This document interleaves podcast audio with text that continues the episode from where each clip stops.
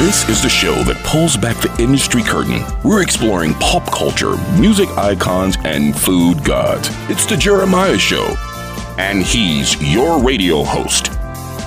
And now, back from a race around the sun, Jeremiah Higgins.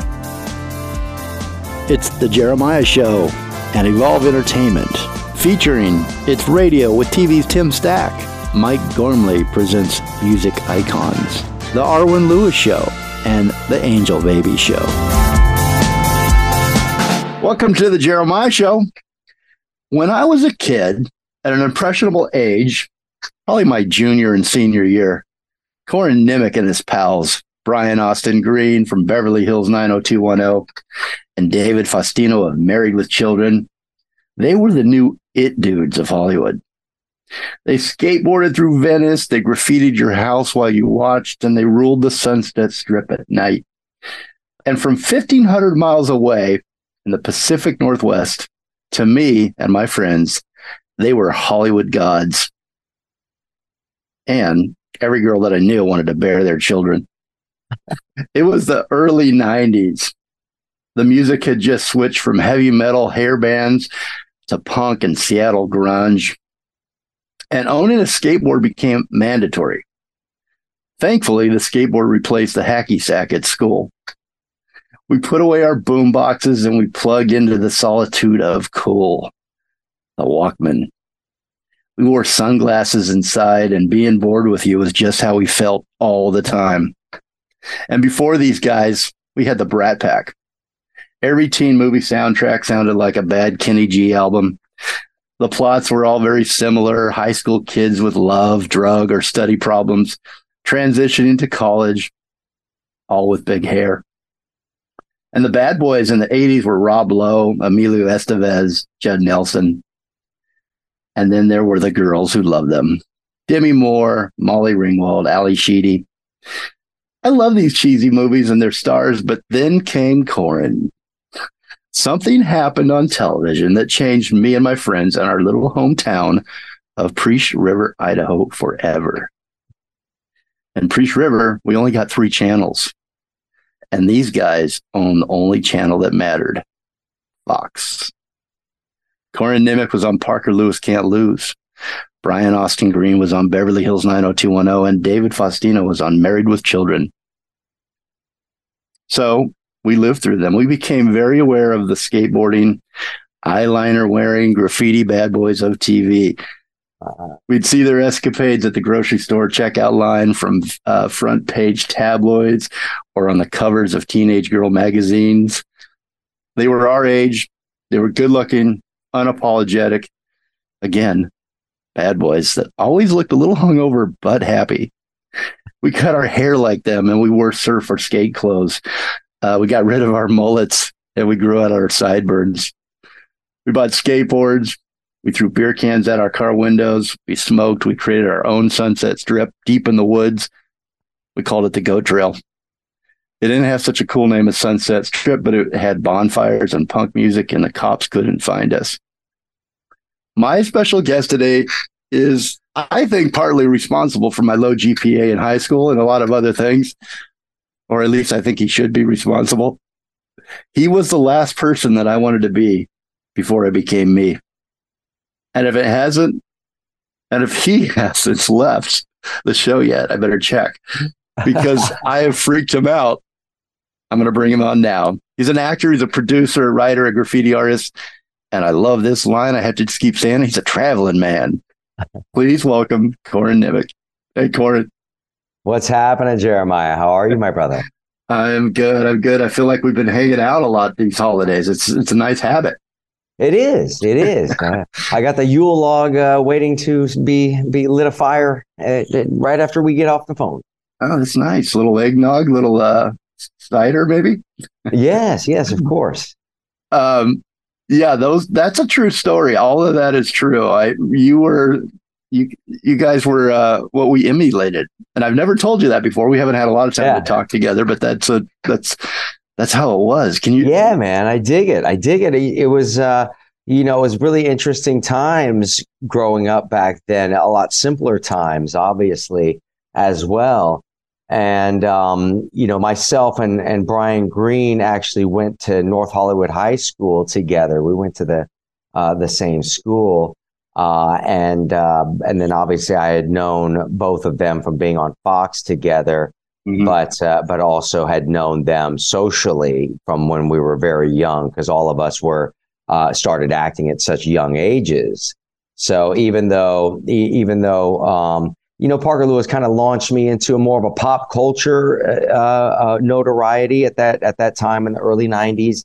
I, I had already been kind of known because, especially because of I know my first name is Steven, the miniseries I did, I got an Emmy nomination for when I was 15 or whatever, and uh, and that that that had kind of like at least put me on a shelf, you know, somewhere, and uh, and so at that time we all knew each other and we all hung out. We were all into you know hip hop and all that. I was probably more into the skateboarding thing and the and and and the graffiti art thing more more so than than they were. They were more into the hip hop culture the music side of it and all of that uh, as well. Both of them were and and and and still are. Both of them are still very passionate about it. But uh, but certainly that whole cultural you know influence on on our lives was was pretty wild at that time. Uh, you know the the the clubs that played rap music were dangerous. You yeah. know what i mean? The streets of la in the late 80s early 90s were dangerous. The you know the whole the whole world seemed uh, you know like on air like like like uh not the whole world actually. It was far more peaceful then than it is Your now world. but uh, but but eh, but uh, there in Hollywood, that little world that we lived in was just like always just a, a flame with energy and and mm-hmm. uh, and and potential and um and I think that all of us too the the fine the the fine line that we all walked uh, at that time, David Arquette as well, a good a buddy of ours, and Balthazar Getty and Stephen Dorff, and you know we had our own little you know Rat Pack kind of crew um, w- with a bunch of with a bunch of uh, actors, and uh, uh, so. But the one thing that we kind of threaded, fortunately for all of us, was being able to to differentiate between what is just ridiculous behavior and what's just like we're out having a good time. Yeah. You know, and and I think that uh, and you know the transition too from from that sort of youthful uh, outlook on life during the during the Parker Lewis days and the Married with Children days and the 90210 days when all of us were just out there just you know really on fire transitioning also into early adulthood and trying to figure out well how do we transition from these characters in our youth to adult actors who are taken seriously as uh, you know uh, as as people who know you know who are serious passionate about their craft I should say and um, so that you know that was interesting uh, as well to see how we all transitioned out of that and into kind of like grounding ourselves and figuring out okay what's the long game here? Because the short game was too easy you know? Yeah.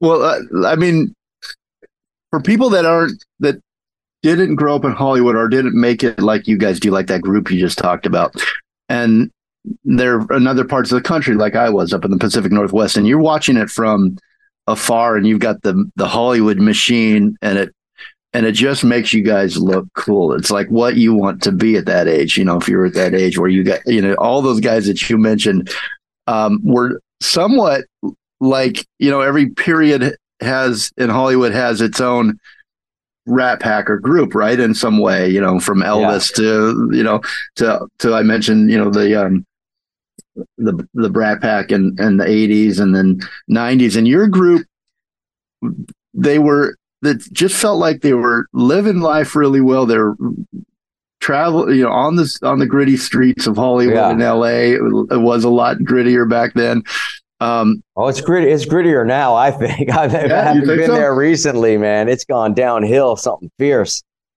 they did yeah, a great but, job cleaning it up for you know up until around 20 you know until well until the shutdown and all of that you know shit that yeah. that, that really tanked it you know what i mean that tanked yeah. it all but uh, but but, but going back group- to that heyday uh uh you know that yeah it was it was an incredible time to be uh, la was still a, a smaller version of itself uh the and and also the other interesting thing too is kind of we were from from what I recall, myself, Balthazar, David Arquette, especially, you know, the three of us, uh, us three hung out the most in turn, uh, you know, and then me and me and Brian Green, and he he was around for quite a bit as well, and and David Faustino too. But but in terms of like the daily hang for me personally, a, a lot of the time was spent with me, Balt, and Arquette.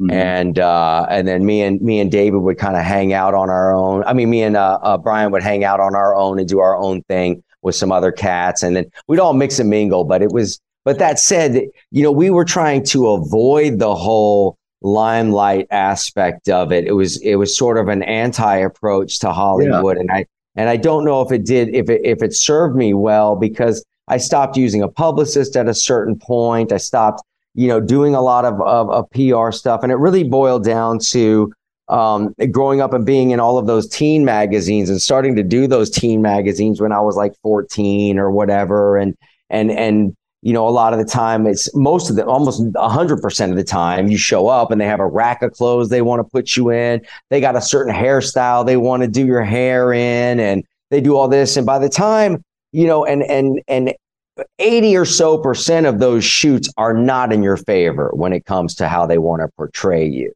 You know, there's there there's a small percentage there where it's classy. You're in like a cool suit. They got your hair slick. You're looking mature. You're like, yeah, man, I can dig this. You know, and uh, but a lot of times it was like in some cheesy you know, some cheesy clothes I would never wear. And they want me to be like, oh, jump up in the air like you're so excited. and, you know, oh, pretend like you're flying like Superman on this on this stool. And, you know, and as a young actor and all that, I'm like, yeah, that's what you do. It's all fun. It's you. Hey, I'm having a great time, you know. Uh, and really, it's just like a slow progression of selling oneself out. You know what I mean? Right. And uh, and and and I woke up to it quickly because I again I did hang out with a, uh, you know a lot of graffiti artists and and and kids skateboard rats and kids that were just that were just living to live for what their experience was uh, on a street level at that time, not trying to, you know, some of them were trying to be pro skaters or or or, or get into the rap industry, uh, you know, legitimately, and many of them have. They went on to do, you know, big things in the music industry. Uh, some of my friends, Justin Warfield from the band She Wants Revenge, and and uh, Seth Binzer from Crazy Town, uh, Shifty from Crazy Town, and uh, um, uh, Yeshe Perl, who's Mickey Avalon, and you know, there's a whole slew of guys that also hung around that weren't acting, but they were doing other things, and we were all buddies. And uh, but but you know, when I'd show up, uh, hanging out with with, with my uh, my homies, you know, eh, they're, they're like because they got sisters and this and that, and their sisters got all the teen magazines, and so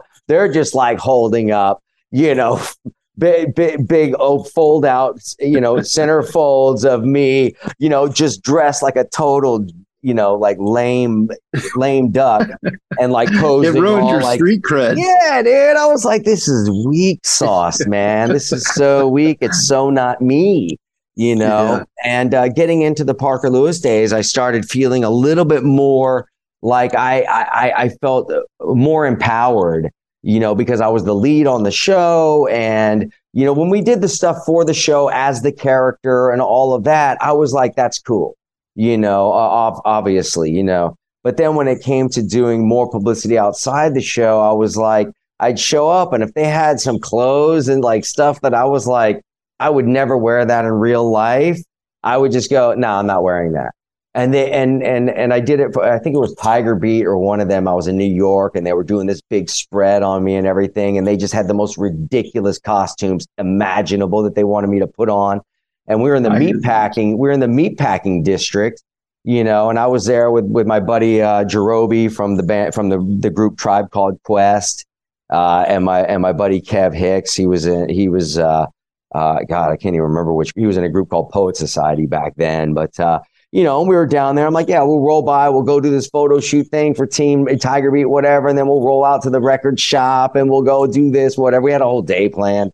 And, and we show up there and I'm like, dude, these ridiculous clothes again. And I'm, and, and, and I'm like, I'm looking at Jarobi and Kev and I'm just like, I mean, guys, would you wear that? And they're like, nah, bro, nah, nah, nah, bro, we wouldn't wear that. I was, I was like, I can't, I can't, I just can't do this anymore. And I wasn't rude or disrespectful about it. I just had to tell them, I said, listen, you know, if you guys are trying to just do a piece on me, you know, who I am, what I'm about, and all of that, we're right here in the meatpacking district. You can't have a better backdrop than that. You know, I'm here, I'm wearing the latest in, you know, in style and fashion, you know, for, for what it is. I'm, I'm sponsored by Adidas. I got some Adidas gear on. I got, you know, let's just go mm-hmm. out. Let's just take some raw photos out here with your photographer, get out of the studio and we'll do an interview and, and that'll be that. And I was like, I thought it was a great idea. They were like, okay, yeah, sure. They did it all. I thought everything was great. Bro, they they canceled me in this interview. They annihilated me. They said that I was arrogant and you know what what you know was what all this stuff. They, they the, the art. I think I still have the article somewhere stashed because that was one of the last straws for me because that's not how the experience was on my end at all. Yeah. I did a great interview with them. I felt good about it and all of that. I just stood my ground. I wasn't going to let them, you know, d- uh, decorate me for a dog and pony show and parade me around the circus for everybody to laugh at. I just, I'm mm-hmm. over it, you know? So, uh, so after that, I really stopped doing, uh, you know, uh, PR almost altogether. I, I, I was like, listen, if I can't ride on my talent if I can't continue to get work because I'm talented at what I do, then I don't deserve to be in this industry anyway. If I'm getting jobs because of my PR campaign, because of the machine behind me, because I'm in the picks and pans, because I'm in this, I'm man of the year, I'm there, blah, blah, blah, blah, blah, blah, blah. You know what I mean? Right. Then, uh, then, then, then what, then I'm not talented enough. Has it served you, know? you well? You mentioned in the beginning maybe it hasn't served you well, but no, it hasn't. It's been a, it's been it's been a far. I, I think not playing that game early on when I had the chance and and and uh, and you know grasping all of that notoriety that was right at my disposal could have equaled a whole slew of different leads in TV shows, a mm-hmm. whole bunch of different kind of branded advertising type stuff or this, that, the other, because I'm a, I'm a rather inventive individual, you know, and I like to think outside the box. And if I, if I had recognized how I could have artfully taken advantage of it and choreographed it to, to my will, you know what I mean? Then I, I, I could have I could have orchestrated a very interesting path. Uh, for me, I was more interested in the artist path alone, and I saw the machine as something that was too big and powerful for me to manipulate. I yeah. saw it as something that was only the, the its only ability was to manipulate, and I didn't want to be manipulated if you would have taken that path and taken some more of those um, uh, uh, uh, uh, you know options or suggestions in the machine do you think you'd be as happy as you are now w- with your life if you looked at yourself in it's the mirror one of those think, yeah it's one of those double-edged you know, swords. this but it's one of those double-edged really... swords because you know I, I mean at, at, at the time too I, I I was so I'm, I'm one of those classic Hollywood stories of I you know I I had power a a uh, a so-called financial advisor, had power of attorney over all of my finances from age 16 until I was probably 26, 27 years old. I, w- I had two houses in Los Angeles. I drove whatever car I wanted to drive. Everything was paid for. I never paid any attention to anything. I always got, you know, great tax returns. Everything seemed to be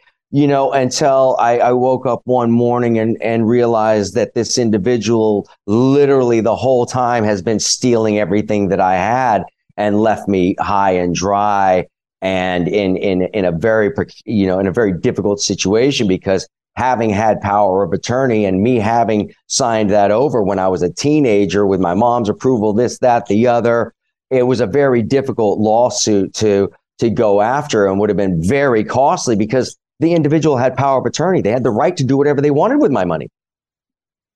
So the sad and, and what they did was so many times, right? I mean, yeah, and so you know, so from so at age twenty, between twenty six and twenty eight, fortunately, I was in a great acting uh, class at the time. Uh, that was a, that's another thing that always kept me grounded. Was I started in acting classes at age uh, 11, 12 years old, and and always was in an acting class from uh, Kevin McDermott with Center Stage LA was my first acting teacher and and and acting work uh, acting group that I was in, and then went on to study with Terrence Hines and uh, and uh, John Lynn when I was young as well, when I was a teenager, and uh, um, uh, studied with um, oh my gosh, well, Margie Haber with some stuff, and uh, I just can't remember the gentleman's. Whose name. idea was it? Was it your your Uh, mom's or? I, it no, it was your all my idea. I, idea? I had a passion. Yeah, yeah, yeah. That's a whole nother long story uh, to get into on on on how that all came about. But uh,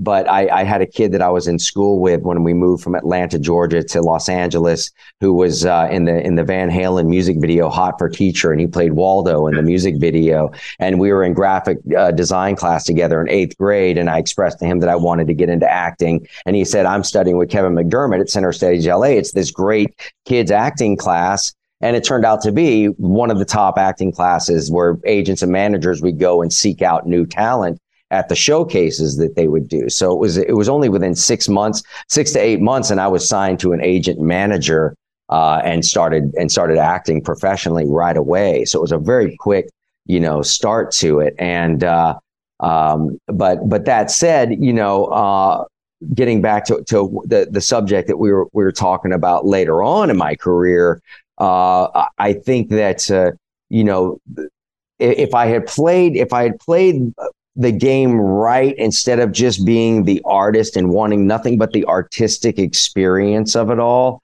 uh, and and the artistic journey and not and not wanting to have to deal with any of that kind of you know um, non-aesthetic thinking that has to go into dealing with bills and paying and this that the other. So as as disconnected as i could be from that the more creative i could be the more stuff that i could i could create the better actor i could be the more you know and so on. And so uh, i looked at that as as a, as a as a great benefit uh, but but by because i wasn't paying attention to it i was robbed blind you know? So so uh, I think that it, at the same time, if I had chosen to embrace all of that at the at the same time that I chose not to, I probably would have gotten a hold of the financial thing too at the same time.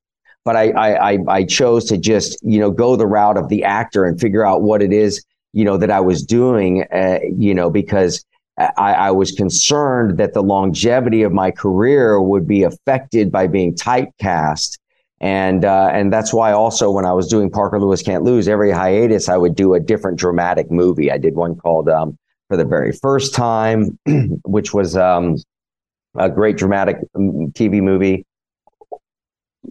Another one called My Son Johnny with Rick Schroder. That was another really heavy dramatic TV movie, and then one called Life Force Experiment with um, with Donald Sutherland. There was a very dramatic movie. TV movie. So I was I, I wanted to make sure that people knew that I wasn't just a comedic actor. hmm Well, you mentioned Balsar Balsar Getty and uh, David Arquette. I mean, those guys are brilliant minds in their own right uh, as artists and um, Excuse me. and and and just individuals, right? And you you were in that group, and you were those are your friends. I can't imagine what the what the creative discussions were like with the three of you. Um, I think you all are so brilliant in your own way, and you also mentioned that this group of guys, all these group, these actors at that time, were a little bit anti-Hollywood, which is yeah, I think what made you also interesting, whenever I see any of those names that you mentioned, from Stephen Dorff to David Arquette to Balthazar to, to, yeah. to you, know, you, it, I always got to see that movie because it's always they, there's a there's a type I think that where you guys did you affect each other uh, creatively? Did you influence each other creatively? It feels a little bit like you did. Oh, 100%. We were always around. We were always around each other during different at, at different points in our early careers, and we were talking about different projects we were working on. What you know, in different you know different ways of of being able to you know out create the system. I mean, the one thing that the one thing that was that was the toughest is that that uh, everything was moving so fast for all of us and and even though at, at, at that point in time th- we tried to lock arms together and do projects together independently of the system Mhm. and and and and wrote scripts together and you know tried to hustle projects off the ground together and all of that but it, it was another one of those uh, one of those really harsh realities uh, that that you come to find in in Los Angeles is how compartmentalized it is you know uh in on the on the industry side, on the the representation side, on the packaging side, on the the producing side, all of that. Uh, and it's no offense to any of them because because there's there's many that, that would say that they aren't like this, but are part of the whole system that is. It's just it, it doesn't really want you to be outside of the box you're in because it complicates things. Right. Okay. So if you're an actor and now you want to be an actor who's directing, who who's writing and producing and doing all, it's like it's like listen, ah, that's just ah, you don't fit the. We're trying to do this. You know what I mean? Get in there, act, do your job. Let the writers who the studio or network are paying do their job. Let this person, let all the different compartmentalized things do their job.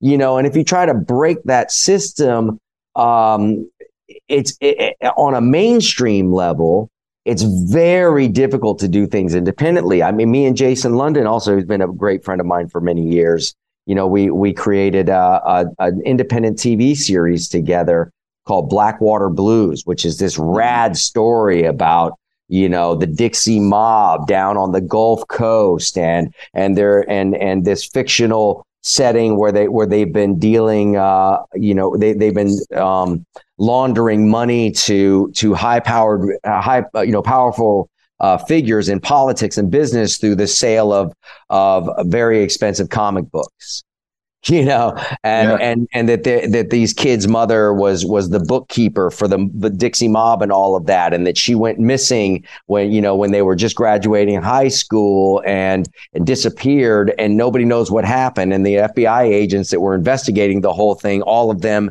died in a mysterious plane crash and the two brothers ended up doing 10 years in jail because they went on like this crazy you know uh, violent spree through town to find out who who killed their mom or who took their mom or who knew what happened to their mom and ended up almost murdering some people in the process. And so the story picks up with them just getting out of jail. And uh, and and one of the brothers their their grandfather dies and he leaves a series of clues to their mother's disappearance and one of the brothers is hell bent on figuring out. The other one was like, I'm not going back to jail for this.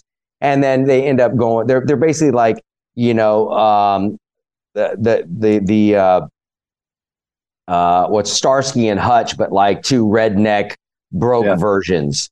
You know, who don't. I have not seen that. I got to check that out. That so yeah, it's great. called Blackwater Blues. We shot the pilot for it. We shot a pilot episode okay. for it. It's uh, you can see it on YouTube. You can see it on my YouTube channel, Corin Nemec uh, TV or, or on Blackwater Blues uh, TV or BWB TV, whatever it's called. But uh, but we shot it. it. It's great. We have the whole show developed, everything. It's won and a huge amount of awards and, and accolades from from uh, from um, all of the different uh, uh, festivals that it's been entered into. I mean, I'm talking tons. It's got leaves left and right, mm. and we we can't get a door open to save our lives. But yet, when I did a show you know, years back with me and David Faustino and my buddy Todd Bringewat and Sam Kass, who was a writer producer from Seinfeld. Seinfeld, we did a web series for Sony TV called Starving, which was this, you know, really ridiculous uh, um, spoof on reality shows with me and David Faustino playing ourselves, and it was for Crackle. And but but on the inside, once once we had a packaging agent over at UTA because that's where Sam Kass was represented because he is a writer producer from Seinfeld. Once we had a UTA packaging agent, it was smooth sailing right through everything, everything done. We get, we had, you know, even though we pitched to a lot of different places, we had it sold within less than six months. And mm. we're in production shortly thereafter. And even though the show didn't go beyond one season, you know, it, it was it, when you're inside like that, you know what I mean? The process is like snap, bang, boom. Yeah. You know, but we had them already involved on the whole creative side of it and all of that and the figuring out what the show was and all of these different things. And, you know, so there was a, you know, the studio network process is, is streamlined and greased. But if you go outside of it and you try to do it and then come back to it later and say, Hey, look what we did without you. Right. They're like, eh. Yeah. Right. You know what I mean? Lesson. It's that lesson you learned later, I guess, but you learn from the beginning where you know you you you buck the system or you get outside the box, and it's a lot harder work to get back in. And yeah, and and well, I think yeah, and I think that there, you know, the platform doesn't exist yet that where where where the um, where the exchange for the clicks, the ad rev, all of that, or the subscription, where where, where you have a really really fair exchange between uh, artist and platform or producer and platform. You, you think know, it will happen? Uh, it has it to. Yeah. It has to. Well, I don't. It, it, it's not. It's not moving that way. But somebody's going to figure it out. And once and once the once somebody is willing to dump uh, the the amount of of money of independent investment that would have to go into something like that, it's sort of like a Netflix before it became corporatized, you mm-hmm. know, in a sense, except with with an with an open uh, open uh, platform, you know, with open click system where you see all of the view counts, you see all of the things. Everything is completely open. There's no hidden algorithms. There's no this, that, the other. It's just a it's just a platform that that has you know a 40-60 exchange, 60 to the platform, 40 to the producer, which is wait, you're only probably seeing three to six percent from any studio, if that. You know what I mean? So you can As see how much they're taking. Yeah, yeah. If you're lucky, you know what I mean? Maybe two two percent. You know, two points on the back end or some bullshit. You know, so it, you know it, when you have something that's fair like that, and then you have a show that's really successful, you would see that that show would just end up making, uh, and the producers and the people on. You'd have to, you know, uh, uh, structure it in such a way that it wouldn't have to be uh, fallen under a union umbrella where the unions would be panicking about who gets what. You have right. to structure it right out of the gate. That the everybody gets this amount, this percentage, that that like RKO Studios was when it first opened. It was an employee owned studio. And, and, what's the incentive for the people that are already doing it the way they're doing it? Right, that like that, that goes. It's just an uphill battle sounds like. But They're, well, they they could they could exchange it in in abundance all they want, but then they'd have to buy smaller houses, smaller yachts, and smaller planes. You know what I'm Everybody saying? wants to do that, right? That's well, that's just it. Is the is the insanity of materialism has gone so. You know, I mean, it's not that it has ever left because when you look at the at, at the at the luxurious uh, uh, uh, mansions of the Vanderbilts and the and, and, and the DuPonts and the Rockefellers and the Rothschilds and all of the, you know, all these, these aristocratic families, whether, whether of European or, or American descent, it doesn't matter. You, the, the, the, gro- the gross uh, opulence has been here for hundreds, thousands of years. And I don't know what can break it, but, uh, but the, the, there's got to be some type of more fair, balanced system that allows for survivability uh, in abundance on a small scale, as well as survivability in abundance on a large scale. Right now, the small scale is just pinched so tight. I, you know, people are, are it's a, it's, we're reaching a breaking point here. It's not, it's not a fair system at all. What a uh, what a conversation! My special guest today, Corin Nemec. He's an actor, producer, writer, a terrific graffiti artist. In fact, if you're watching on YouTube, uh, I'd, I'd, recommend go back to the Thanksgiving show because he he was in his man's man cave man and cave, he had his artwork behind him. It's just amazing. He's such a great graffiti artist. Where else oh, can we see your your your artwork? Uh, like uh, I have a my street art page is uh, is at the one six nine, and that's lowercase t h e, and then the new the numerals one six and nine. That's on Instagram. So at the 169 on Instagram is all my street art and and graffiti okay. art and all of that. I'll put that back, up. Going uh, back uh, from when I, you know, years and years from whenever I first started. Because I, I, initially, you know, I've, I've been, at, uh, I, I avoided social media as well to my own detriment, even Twitter. Like I was, I came way late in the game on Twitter. In fact, I was, I, I was finally at, at, at an event down in Australia uh, either in Sydney or Melbourne, and and doing a um, uh, kind of a a special dinner afterwards with people who who paid like their you know the for the for the gold ticket to the event yeah. or whatever you know and we have a and we have a rad private dinner there were some rad people there you know uh, Chris Judge, you know, from from Stargate was there, uh, as well as Amanda Tapping and some other Stargate people and other people from other shows. It's always pretty cool to do those kind of things. And uh, and it was some of the folks that were there at the table at the time that literally made me forced me to set up my Twitter there right in front of them because they're like, look, and I'm like, uh, you know, I'm like, eh, it's just not my thing, you know? Yeah. Because I had my uh, I, I had my Instagram. Uh, no, I had, back then I had um, uh, what was it? It was uh, it was another photo sharing site uh, that was before Instagram that was really really popular. Um, Snapchat. It was called there. What? Well, actually, that's not photo sharing. That's photo. I don't know. I can't even remember. What I know. You know, There's so many different ones. But anyway, I mean, I had MySpace for God's sake. After MySpace, like I was like, that's it, dude. I'm done. Like this Yeah. is just too much. They, you know, they. I, I, I loved MySpace. I thought it was rad. You could have an opening song. You could do jazz your page up any way you wanted. You could do all there was all kinds of cool stuff you could do with it, and everything was presented on one single page. It wasn't Yeah. like you had to do all these clickings and everything. It was all you know. You could set it up there. You had your little chat box thing, so you could it, it- you could do a podcast from it. You could do a the, you could everything you could do from that one little that one little page. It was amazing. I can't believe it fell. Do you remember how slow it was, though? It would load like it'd take forever to load because you had all Well, everything took forever to load back then. Uh, but So uh, listen, Corin, you put the soundtrack together today. These are all songs that you sent me, and we put it in here. And this one, I'm actually this one made me curious. The first one that I'm going to play here on as we go out to break. Um, I, I just loved that you chose this Billie Holiday in my solitude. oh yeah. Is there anything behind that, like a story, a, a short story? Because I got to take a break. But is there, or is it just something that you love that it touches you? And, Yeah, yeah, yeah, man. Wa- walking around my 1936 apartment in Santa Monica on the top floor with the windows open early in the morning with a cup of coffee, completely alone with that song playing. I was like, I that's exactly what I was hoping you'd tell me, something like that. Well, here it is, Billie Holiday in my solitude. We'll be right back with Corin Nemec. He is my special, special guest today. He's again an actor, producer, screenwriter, a writer, and a graffiti artist. Check out his uh, graffiti art at the 169 on Instagram. His new movie is Dead Man's Hand, starring Jack Kilmer, Forrie J. Smith, Cole Hauser, and Camille Collard. Uh, Like, it's a, here's the plot. Basically, gunslinger teams up with a marshal to save his kidnapped wife from the ruthless mayor and his private army. Came out on July 7th of this year. Brian Skiba is the director. Um, our friend here, Corin, a screenwriter, distributed by Lionsgate, and you can find it on Tubi, Google Play Movies, Vudu, YouTube, Apple TV, Amazon Prime.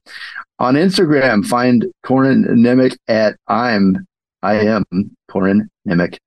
C O R I N N E M E C.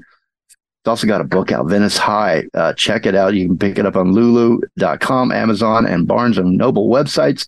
And we'll be right back.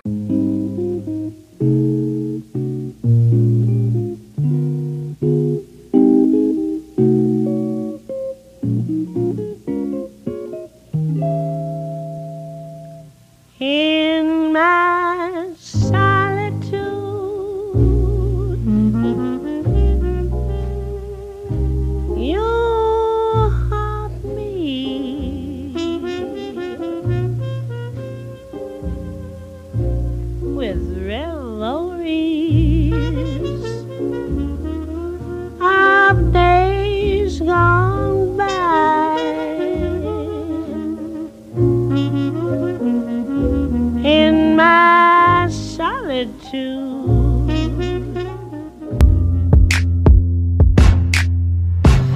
Like to watch? Subscribe to The Jeremiah Show on YouTube.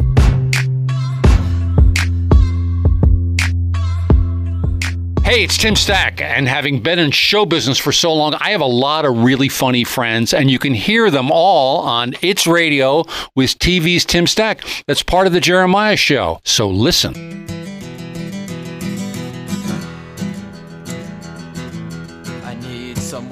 A person to talk to, someone who care to love. Could it be you? Could it be you?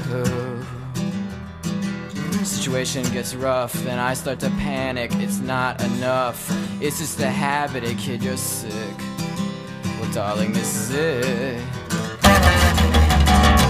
You can all just kiss off into the air. Behind my back, I can see them stare. They'll hurt me bad, but I won't mind. They'll hurt me bad, they do it all the time. Yeah, yeah. Yeah, they do it all the time. Yeah, yeah. Welcome back to the Jeremiah Show. My special guest today, Corin Nemec, he is joining me from I think Florida, and he just recently got married. And I'm I, I keep reminding myself I want to say congratulations on that, Corin. It's amazing. Um, Thank you. sir. yeah. So once I had a film school professor uh, who started the class out by saying to me, "I'm going to ruin movies for you." so my question to you, Corin, is: Was there a you know, I know you started acting pretty young and it was your choice, as we talked about in the first segment. But was there a before and an after moment for you in film? Meaning, were you a fan of movies before you entered the industry uh, as a kid?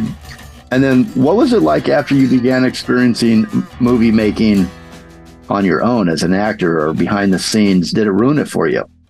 Uh, yeah, a quick story on that. My both my mother and father were in the arts and entertainment business. Uh, they met in college at the University of Arkansas. My father was studying architecture. My mom was studying uh, graphic design. Granted, they both went in, in opposite directions shortly after college. Uh, my mom ended up in Atlanta working in the in the music business and theater business as a graphic designer, working with Standing Room Only, which was a huge promotional company down there in the late '70s and early '80s, bringing in bands like Hall and Oates and J. Geils Band and Lynyrd Skynyrd and and uh, and Chicago and um, um, my gosh, who else did we see? I, I, I got to I got to see uh, Joan Jett and the Blackhearts, and I mean, you name it. We went. and We, we were always seeing concerts and stuff. So I got to grow up doing that, going into the green room, meeting a lot of cool rock stars and stuff. It was pretty rad. And then she went on to work in the theater business for um, the Panta- the the Fox Theater in Atlanta, which is owned by the Nederlander uh, company, which also owns the Pantages Theater in Los Angeles and owns theaters all over the U.S.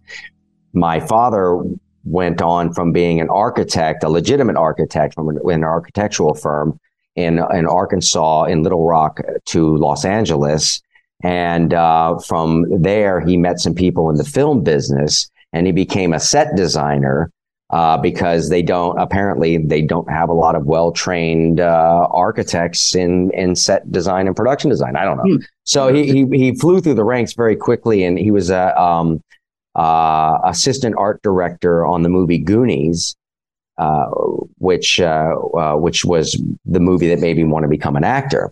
So growing up, I used to go backstage with my mom, uh, whether it be plays or or rock bands or whatever. Me and my sister would fly out to L.A. and see my dad. And we'd go on sets. We like went on the one of the first shows that he worked on was the TV show V. He was one of the set designers on V, and we got to go check out the sets on V and the, the spaceships and all of that. So I understood, you know, what what it was to to make you know make films and do the performances and all of that. I knew that I was, and I was already an artist myself, and and uh, I just didn't know which direction I was going to go in in terms of what what, what art I was going to choose. And uh, and when I saw the movie Goonies, and I realized that those kids were just acting and it was all pretend, but I saw the sets that they were on and all the fun that they got to have and and what excitement that was and what a joy that that business is. Uh, that, that I I was like that I have to do that. I have to do that before I'm grown up. I have to do that now. I have to manifest that. I have to figure that out. And uh, and then the story that I told earlier occurred. You know, my mom transferred uh, from the the Fox Theater in Atlanta to the Pantages Theater in Hollywood. We lived in Studio City. My school, Walter Reed. I went to school with David uh, Van Gorder, who was Waldo in the Hot for Teacher video, and then I got into the acting class and so on.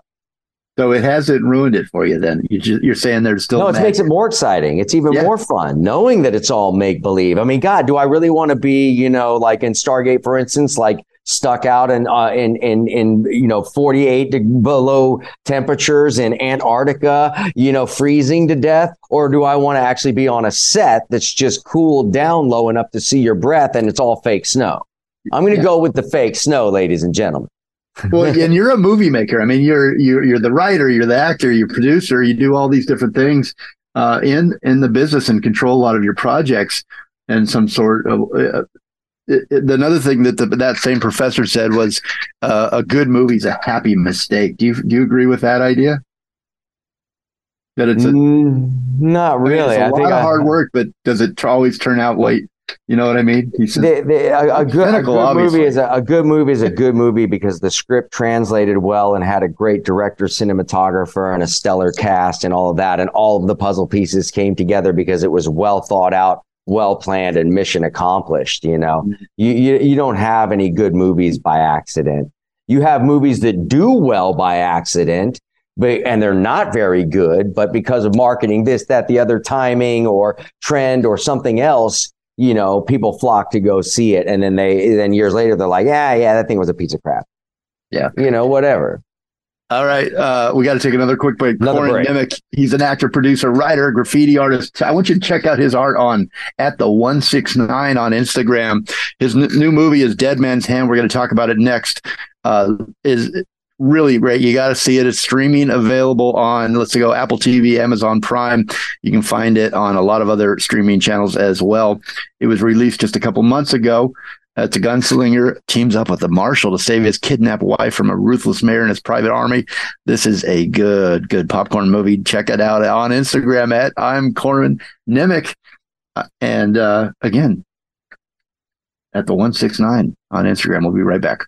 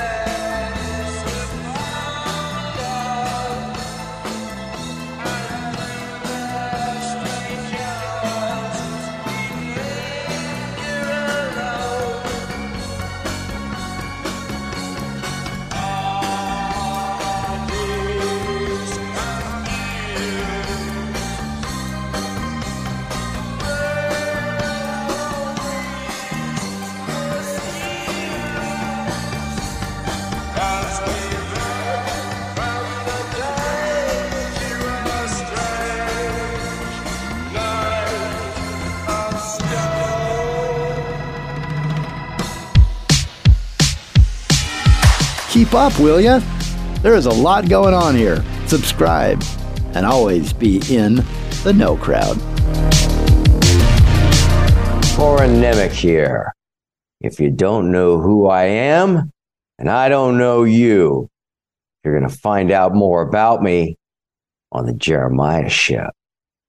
Ding!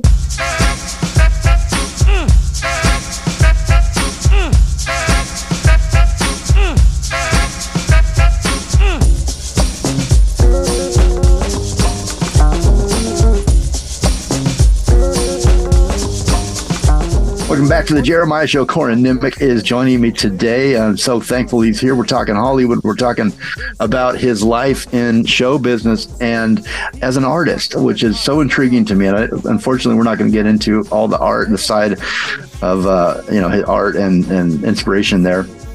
I love this quote though. Corin says, "My life has been a strange amalgam of opposing realities held together by an artistic life experience, from drawing and writing." To graffiti and street art to theatrical and television acting, as well as photography.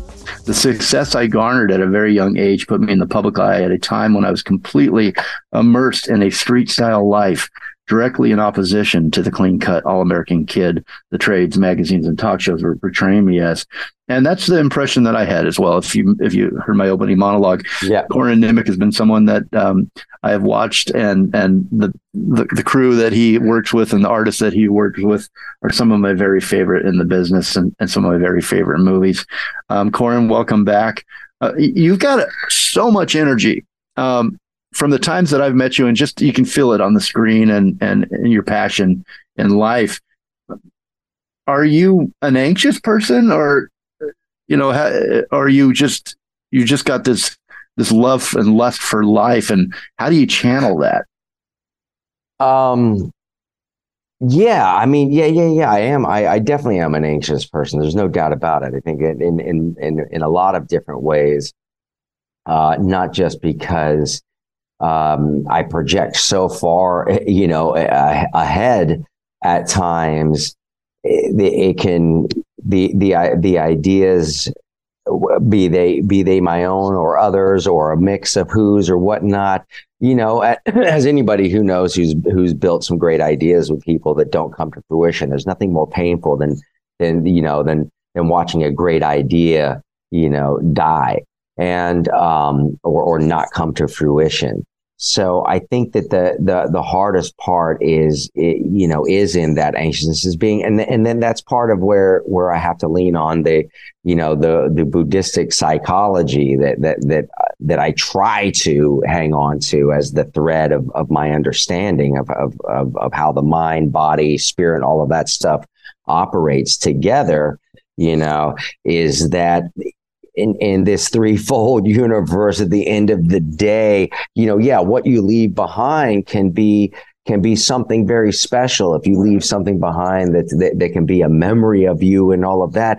But at the same time, you know, it's so temporal, this whole existence to, to, to have to hang on to the desire for that to be the outcome is the great danger for me too. You know what I mean? So being able to be being able to want it as as much as anybody could ever want anything, but also not not have to have it at the exact same time. You know, it's a very strange kind of push and pull place to be uh, but I feel that it's also, in, in, to some degree, the safest place to be because the entrapments of insanity, uh, you know, when it comes to desire and want and gain and and you know wealth and things and fame and all of that, it becomes it can become a complete psychosis. You become Gollum searching for the ring. You know what I mean? And it becomes uh, all obsessive and encompassing, and you know, and and and my my psychological framework just won't allow me to go down that rabbit hole and and and and live down there, you know, uh, searching for the ring. How well said, though. How well said. We're going to take our last break, Corin. Um, if you're just joining us, this is Corin Nemec, uh, where he's going to talk about his uh, film that came out this summer that I'd love for you to check out. We'll be right back. Corin Nemec.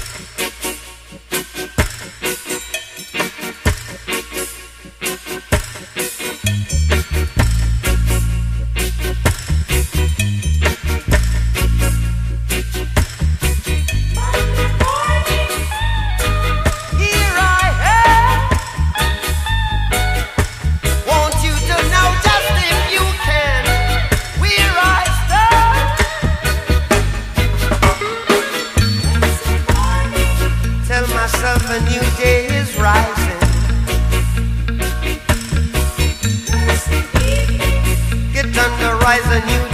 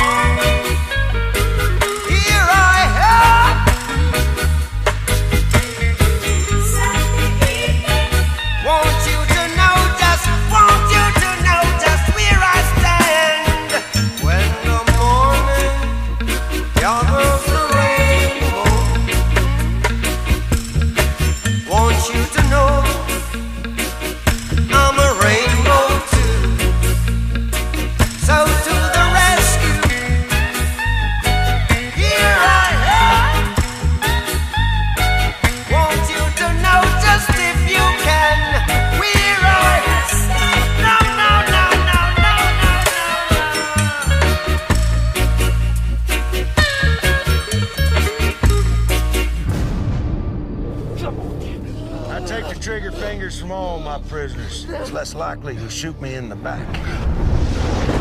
Roy, you don't have any business here. This is my business. Lock him up. You all are gonna hang for this. What happened to you? See you, Reno. Bishop! Bishop!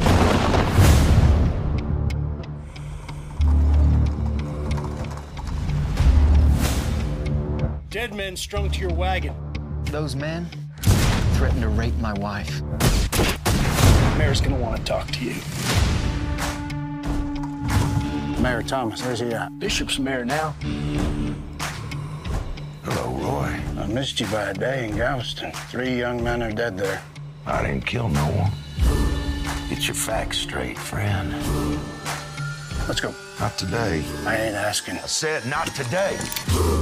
I've just been given news that my brother was murdered. I'm gonna give you one day. in honor of your brother. Don't play games with me. Get out of town. They're gonna string you up for killing the man's brother. We gotta get the hell out of here. You wanna join?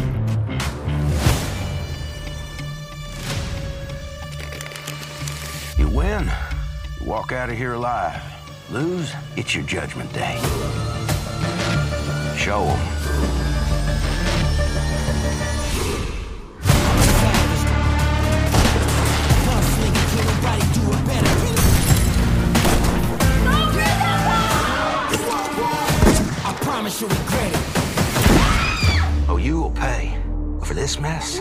You killed men of the law, and there ain't no clemency for that.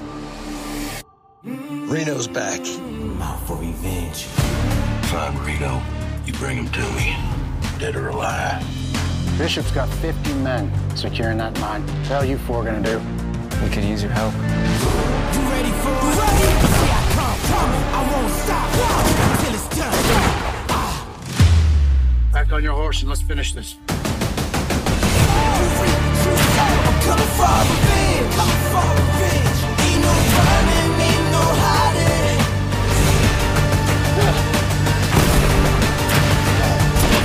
Soon as that comes knocking, I'm out for revenge. Kill him, kid.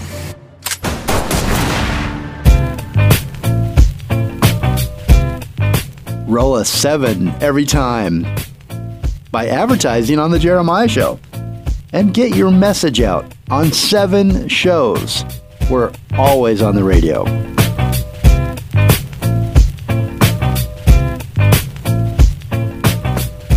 Before the next great song plays, let's pause to consider all the people who work tirelessly to bring us the music we love. MusiCares is music's leading national charity that provides a safety net of support and crisis relief for the music community. Everyone from musicians to tour managers, sound engineers to designers can rely on MusiCares to provide emergency financial assistance and essential resources in times of need. Find out how you can help at musiccares.org. That's M U S I C A R E S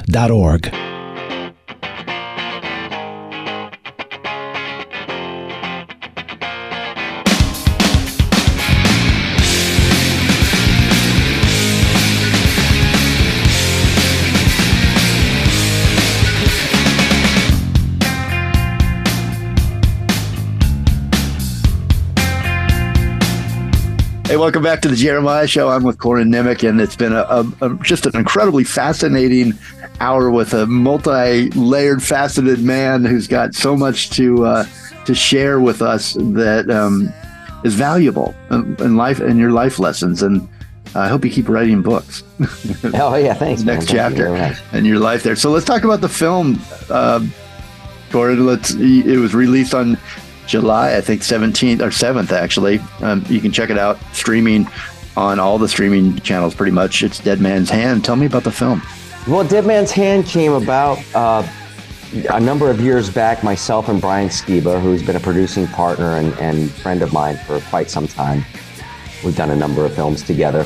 We came together the very first time on a film called Rottentail, which is a, is a horror comedy that uh, centers around Easter holiday and a scientist who gets bitten by a, a mutated rabbit in his laboratory. And just like the fly, like Brundlefly, he slowly morphs into half man, half rabbit and goes back to his hometown of Easter Falls to uh, to deal with the, the the his old high school bully, who also is the the town bully now, and uh, is a is is a corrupt um, you know businessman and and whatnot.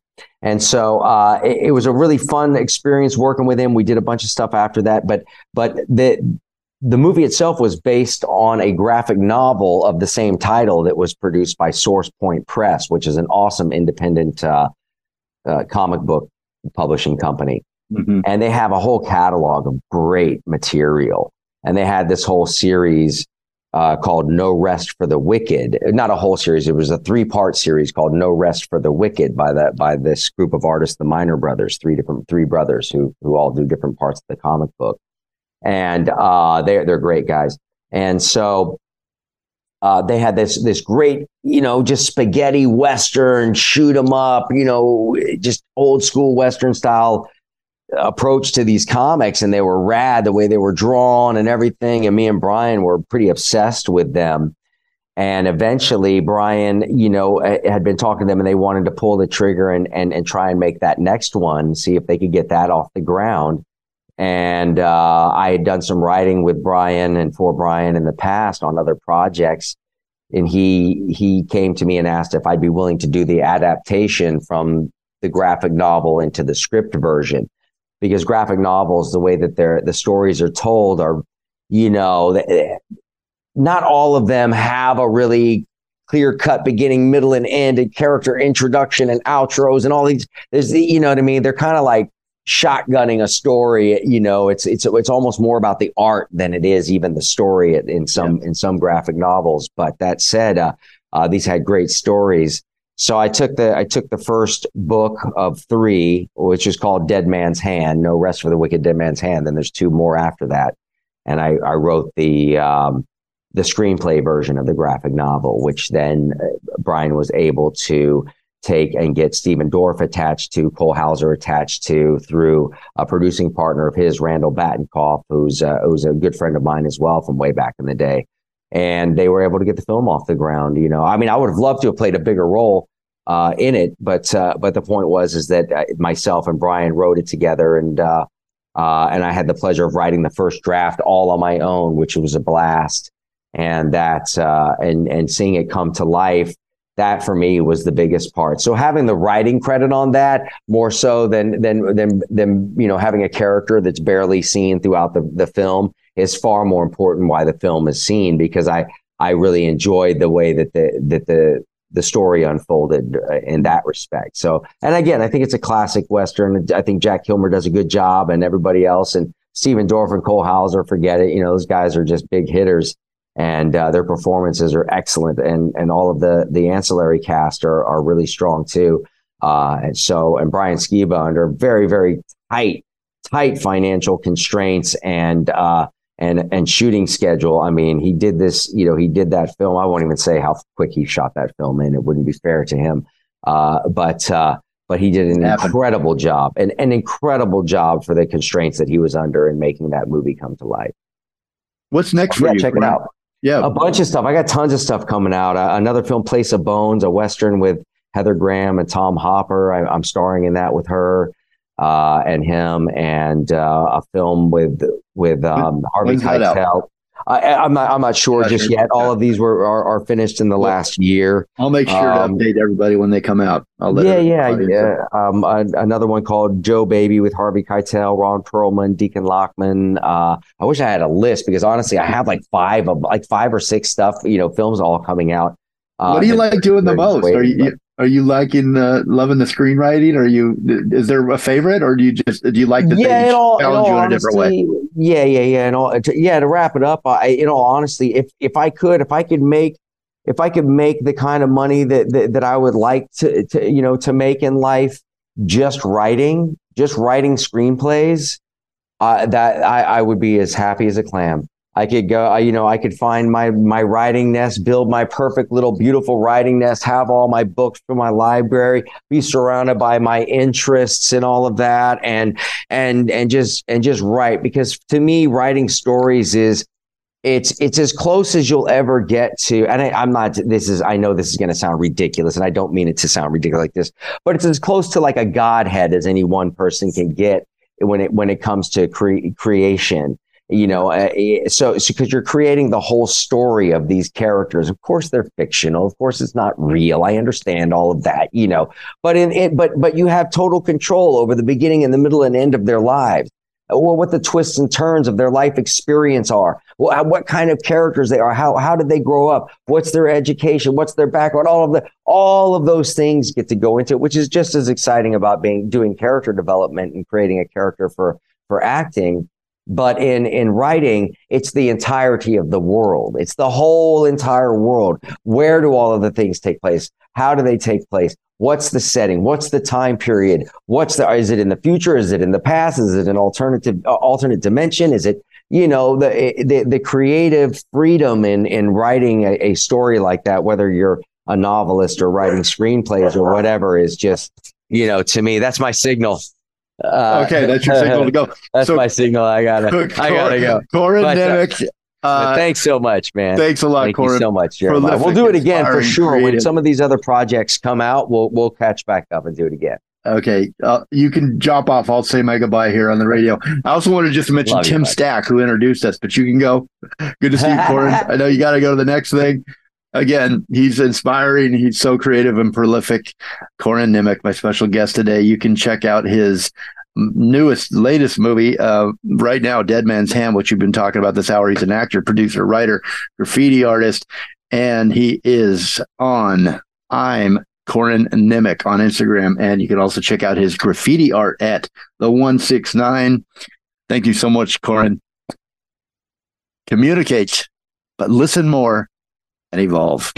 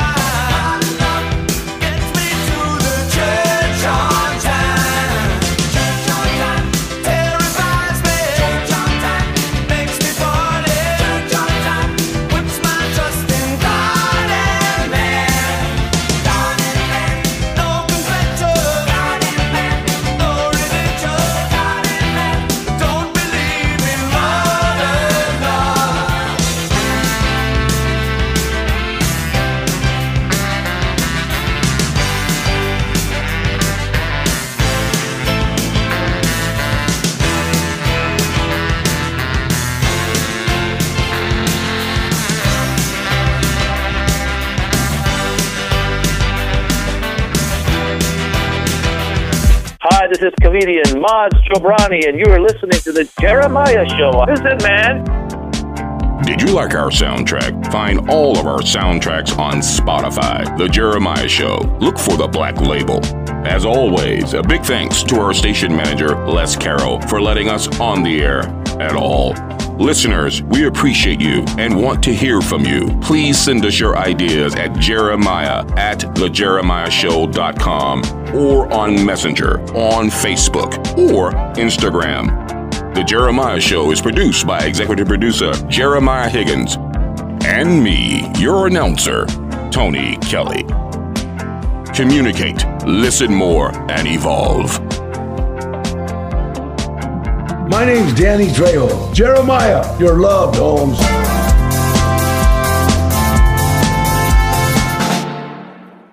You're so cool. You're so cool. You're so cool.